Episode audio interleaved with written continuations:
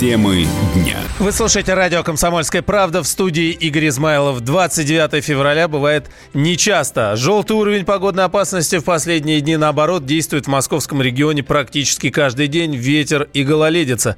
Казалось бы, к чему это? С самого утра север Москвы и области завалило мокрым снегом, который мгновенно превратил дороги в каток. Предупреждения даже продлили аж до вечера воскресенья. Последний день зимы. Зима вспомнила о себе и решила прощальный плевок плевок отдать. Доколе и что нам а, с вами ждать в ближайшие дни, спросим прямо сейчас у ведущего специалиста Центра погоды ФОБОС Михаила Леуса. Михаил, здравствуйте, приветствую вас. Добрый день. С 29 февраля вас. И что это такое от погоды за сюрприз напоследок? А, спасибо за поздравление. Ну, в принципе, э, ничего необычного в том, что в последний день февраля э, в столице, одной из самых холодных столиц мира, прошел небольшой снег, причем не повсеместно, а лишь в отдельных районах. Э, ничего необычного в этом нет. Просто мы с вами очень привыкли к аномально теплой зиме, э, которая заканчивается, и сменит ее чуть менее теплая, но гораздо теплее нормы весна. Э, снег э, сегодня в отдельных районах города и области еще э, местами пройдет, а вот первый день календарной весны в столичном регионе, да и вообще в большинстве регионов центральной части Европейской России будет более приятным. Дело в том, что на смену тыловой части сегодняшнего циклона, уходящего на восток, придет очаг повышенного атмосферного давления, будет больше солнца, обойдется без осадков – а, и э, если ближайшей ночью э, все еще по-зимнему, но опять же по-зимнему для этой зимы морозно, минус 3, минус 5 в Москве, то завтра днем уже плюс 3, плюс 5 градусов. Ну, совсем ну, а другое дело. Да, ну а новая неделя э, обещает быть хоть и довольно облачной и с большим количеством осадков, преимущественно в виде дождей, но с каждым днем температура будет расти и пик потепления придется на четверг-пятницу. А, когда в дневные часы в столице столбики термометров будут достигать отметки плюс 5, плюс 8 градусов, а э, в Подмосковье и плюс 4, плюс 9. Спасибо, Михаил. Хорошие новости от Михаила Леуса, ведущего специалиста Центра погоды ФОБОС до плюс 9. Ну а к 8 марта совсем хорошо станет. Небесная канцелярия порадует девушек поистине весенней погодой. В Москве ожидается как раз-таки даже, может быть, до плюс 10. Доживем и порадуемся.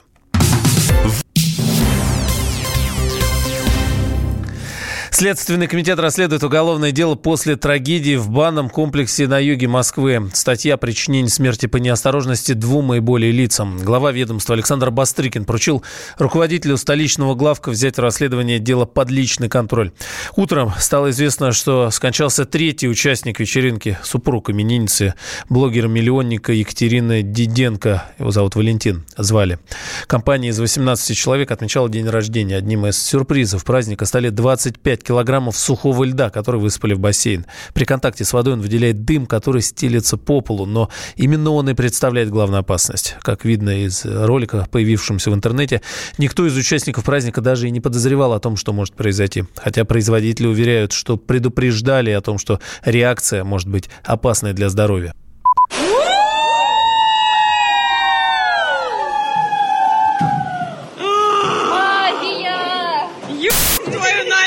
Come on.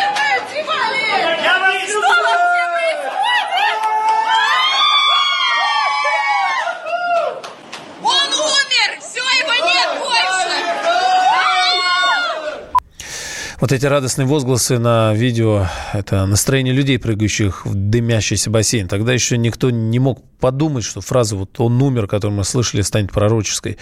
Что же произошло? Почему не жалуются на здоровье, например, продавцы мороженого, когда у них в коробках лежит этот сухой лед, правда, без воды все-таки? Спросим врача скорой помощи Михаила Коневского. Михаил Ильич, здравствуйте. Добрый день. Вот Хотя, а... конечно, не совсем добрый. Искренние соболезнования родным и близким покойных.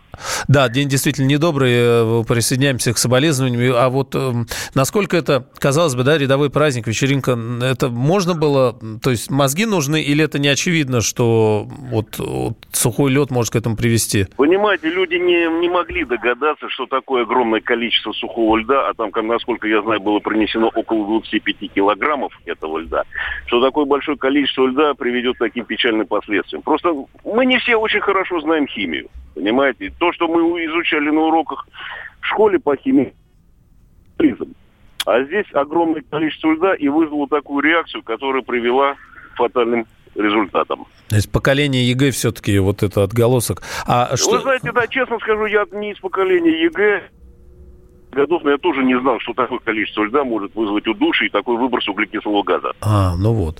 А что-то, вот э, вы как врач скорой помощи, что-то, э, они обречены были или можно было их там еще откачать? И, потому что сейчас пишут, что по, причина в том, что они как только в воде оказались и потеряли сознание, и поэтому утонули. Э, ну, они как потеряли, я объясню, ага. попробую объяснить данный механизм. Значит, дело в том, что углекислый газ, он не поднимается вверх, он опускается вниз. И люди попали стали а. задыхаться, начался стек легких. И присутствующие, как я много раз говорил, не умели и не хотят уметь оказывать первую помощь. То есть началась суматоха, началась паника. Никто не мог оказать, не, сделать ни непрямой массаж сердца, ни искусственную вентиляцию легких рот в рот. Понимаете, А-а-а. если что-то это было, то какая-то надежда еще могла быть. То есть вот а эти так, элементарные методы, самые простые, ну, да? конечно. У нас что умеют только? Достать свои смартфоны и начинать снимать аварию или где-то э, пьяного тащат по земле. Вот это у нас люди умеют делать. А оказывать первую помощь не умеют и не хотят уметь этого делать. Вот а, а сколько времени да. до прибытия скорой? То, или скорая бы уже в любом случае не... не... А, скорая, не, понимаете, здесь какое-то время все равно проходит, потому что скорая не может телепортироваться Конечно. через 5-7 минут. Конечно. Время какое-то должно... Проходит оно. Тут а Это все еще зависит от того, где была ближайшая бригада, на каком ли вызове. Действительно ли он был экстренный и срочный, тот вызов, где были бригады. Вот, поэтому тут очень много таких моментов. А пропадайте, Михаил. Ильич. Да, ну то я есть, здесь, если да, бы, если бы вот какие-то элементарные хотя бы попробовали, шансов было не факт, но шансов шансы было больше, бы, да? Шансы бы повысились, повысились, понимаете. А так я могу даже предположить, что смерти еще будут. Там же не три пострадавших было, там больше их. Да, не дай бог, вот. конечно. Вот, ну такая ситуация, что углекислый газ проник в организм, и организм долгое время не получал кислорода. Мозг отмирает. Вот так. А ну, тот сухой лед, который мы видим вот в быту, пока он не контактирует с водой и никакой или пока Нет, конечно, не в тех а количествах, понимаете, да? Я понял, о чем речь идет. Это лед лежит в мороженом. То есть он просто охлаждает мороженое, там единичный, там абсолютно незначительно то есть никакой вред он причинить изначально не может. Спасибо. Врач скорой медицинской помощи Михаил Коневский. Будем надеяться, что жертв больше все-таки не станет вот в этом печальном случае, в этой трагедии. Российские диппредставительства в Турции остаются под усиленной охраной. Об этом сообщили в российском МИДе. Причина – обострение обстановки в Идлибской зоне деэскалации в Сирии. Там возник риск военного противостояния российских и турецких военных. В то же время, по словам заместителя директора Департамента информации и печати нашего внешнеполитического ведомства Алексея Зайцева, обстановка сейчас остается под контролем. В настоящее время ситуация в Турции остается под контролем властей. Дополнительные меры безопасности приняты лишь в отношении российских дипломатических учреждений, в непосредственной близости от которых имели место акции протеста. Ну а президент Турции Реджеп Таип Эрдоган заявил, что попросил Владимира Путина не вмешиваться в противостояние турецких войск и сирийской правительственной армии. Цитата. «Оставьте нас с режимом один на один. Мы сами сделаем, что нужно», заявил Эрдоган. Также, по его словам, Турция находится в Сирии не по приглашению Асада, а сирийского народа и выходить не намерена, пока он, народ, э, не захочет этого.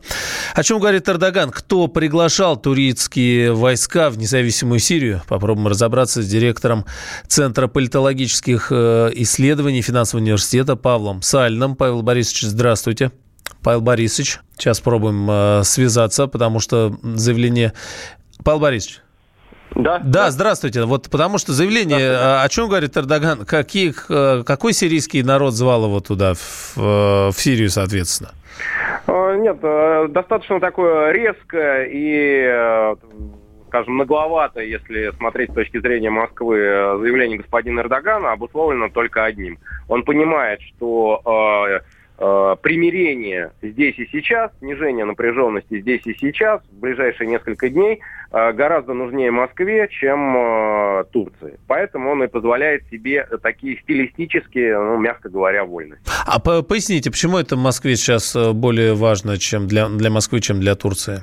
А, дело в том, что у Москвы сейчас э, внешнеполитические, геополитические приоритеты сосредоточены на восточном направлении, не на южном, не на сирийском, а, скажем, на восточном направлении постсоветского пространства. И форсировать свои усилия в этом направлении Москва как раз планировала во второй половине февраля, первой половине марта.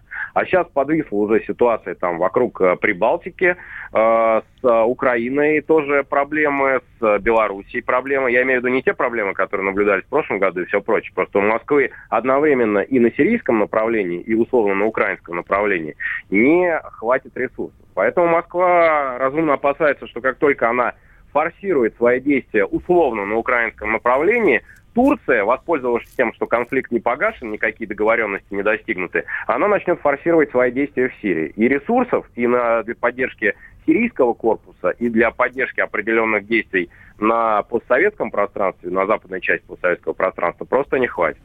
То есть Эрдоган играет вот сейчас на... Вот а почему это произошло сейчас, а не там, ну, даже полгода назад, может быть, вот это обострение? Нет, нет, понимаете, есть обострение, а есть э, попытки выйти из этого обострения, э, где Эрдоган пытается, по крайней мере, со стилистической точки зрения диктовать свои условия. Само обострение, оно началось э, 19 января э, после или во время встречи в Берлине, там кто-то кому-то что-то резко сказал. Э, и поскольку и в России, и в, и в Турции режим персоналистский, там нет ограничений со стороны элиты, да, и точка зрения и позиция первого лица, они э, означают фактически, приравниваются к национальным интересам, там со стороны Эрдогана последовал намек э, турецким военным, что можно начать повышать ставки. Естественно, без того, чтобы это вылилось в кровопролитие. Началась игра на повышение ставок. Военные и российские, и турецкие пользуются широкой автономией в Сирии. Там в итоге это привело к, фактически к прямому боестолкновению. То есть сам конфликт э, начался не из-за того, что Турция что-то понимает. Он начался из-за случайности, потому что и в той, и в другой стране политический режим персоналистский, у него нет сдерживающих каких-то э, ограничений ограничений в виде там элиты, deep state. Спасибо, э, Павел Борисович. Да, да. действительно большой вопрос. Э, Павел Салин, директор Центра политологических исследований финансового университета. Темы дня. Я всегда